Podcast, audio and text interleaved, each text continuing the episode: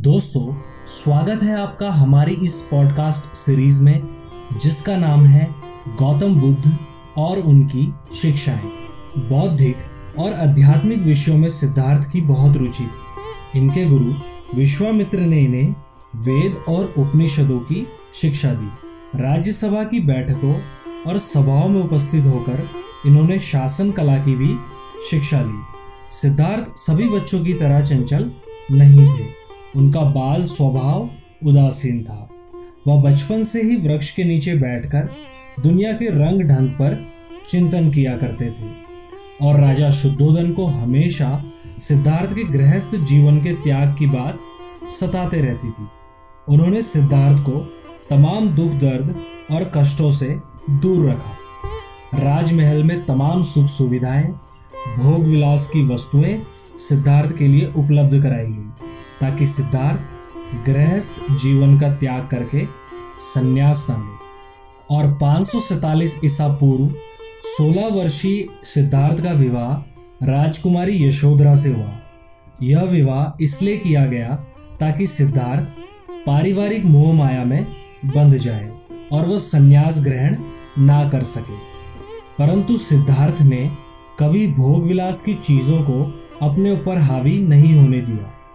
सिद्धार्थ अपनी पत्नी से ढेर सारी ज्ञान की बातें किया करते थे। उनका कहना था कि पूरे संसार में केवल स्त्री ही पुरुष की आत्मा को बाँध सकती है। इसी बीच यशोधरा ने पुत्र राहुल को जन्म दिया। महलों में रहकर भी बाहरी दुनिया के बारे में चिंतन के कारण सिद्धार्थ को भोग विलास की चीज़ों का आनंद फीका लगता था। तथा पारिवारिक मोह को उन्होंने कभी अपने लक्ष्य प्राप्ति के मध्य नहीं आने दिया। कभी कभार सिद्धार्थ महल के बाहर घूमने के लिए निकलते थे, ताकि वो दुनिया को देख सके। एक बार उन्होंने रास्ते पर चलते एक वृद्ध कमज़ोर व्यक्ति को देखा, जो झुककर चल रहा था। उसकी आँखें भी धसी हुई थी। यह दृश्य सिद्धार्थ के मन को काफ़ी विचलित करने वाला था। इससे उन्हें दुनिया के दुखों का अंदाज़ा हो गया। फिर उन्होंने एक बीमार व्यक्ति को देखा, जो दर्द के कारण चिल्ला रहा था और उसका शरीर भी काँप रहा था। तब उन्होंने, रोग क्या होता है, इसको जाना। इस दृश्य से वह काफ़ी दुखी हुए। उन्हें सभी भोग विलास की चीज़ें व्यर्थ लगने लगी। कुछ दूर और जाने पर उन्हें एक शव दिखाई दिया, जिसे चार लोग कंधे पर रखकर ले जा रहे थे। और उसके परिवार के लोग विलाप कर रहे थे।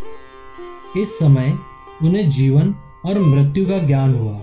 उन्होंने जाना कि जो व्यक्ति जन्म लेता है, वह एक समय मृत्यु को भी प्राप्त होता है। तब उनके मन में विरक्ति की भावना उत्पन्न होने लगी। उन्हें सारा जीवन नीरस सा लगने लगा।